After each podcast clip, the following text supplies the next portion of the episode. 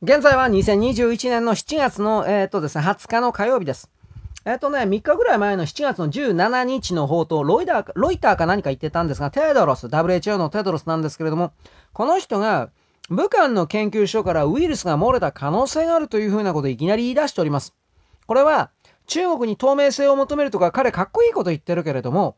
まず2つの要因があると思います。1つは事務局長選が近いので、西側に寄り添うような発言をすることで、WHO 全体の支持を取り付けるという風な動き。もう一つは、この人は確かエチオピア政府から反政府テロリストみたいな指定を、なんでそんな人が WHO やってるのかなと俺は思うんだけど、理事長を。中国の力ですね。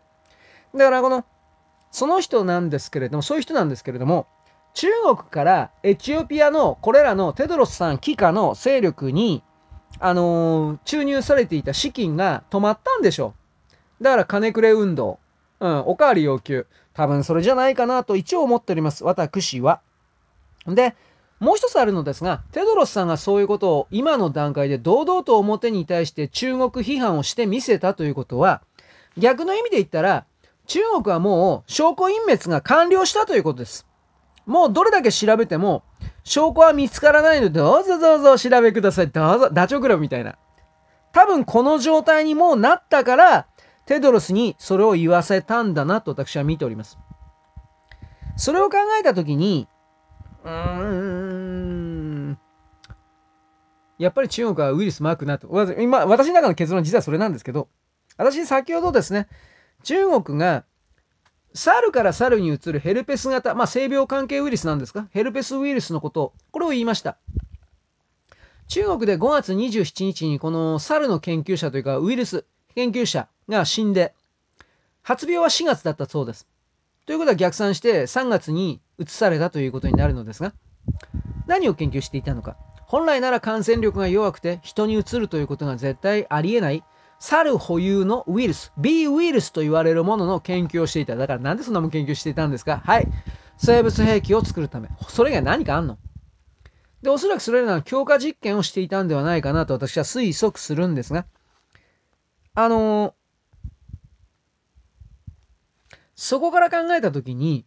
このタイミングで東京五輪でね、行うというふうな、あのー、流れの中で、この B ウイルスに関するような報道を出してきたということは、明確にそれはあなた、日米、西側に対する脅しでしょうね、と。一応私はあなたにそれを言います。ねつまりそういう形で、力を外側に攻撃の姿を持って表現しなくてはいけない段階に、おそらく内政は相当ひどいことになってんじゃないかなと思います。まあ、水害のことも言いました。モンゴル自治区におけるダムの決壊。これはやっぱだいぶひどいみたいですが、抑え込んでますね。で、報道ね。で、他にもですね、大雨が、日本はね、日本全土なんか今晴れなんだけど、あっちひどいんだって。梅雨みたいなか、まあ梅雨ではないんだけど、梅雨みたいな感じで降っていて、北京までついに水没してしま、低いとこ、地下鉄。だから地下鉄今止まってるはず。今でも7月1日ぐらいからずっと止まって、復旧したり止まったりの繰り返しで。そういうこと伝わらないから、あの中国の内政もうまくいってるというふうに勘違いしてるというか、そういうふうに騙して海外の投資家の金を集めるというふうな動きをしてるような人もいるけれど、どうもそうではないみたいですよとだけ言います。そしてこの異常気象に関しても、中国がおかしなダムであるとか、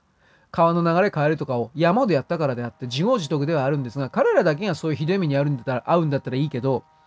どうも今起きてるの全地球上的な動きでしょう。迷惑は迷惑この上ない。そういうことを含めてこの体制を中国の体制をですね止めないと変えてもらわないと人類全体が本気でやばいんだよという。うん。それを言っておきます。はい。よろしく。ごきげんよう。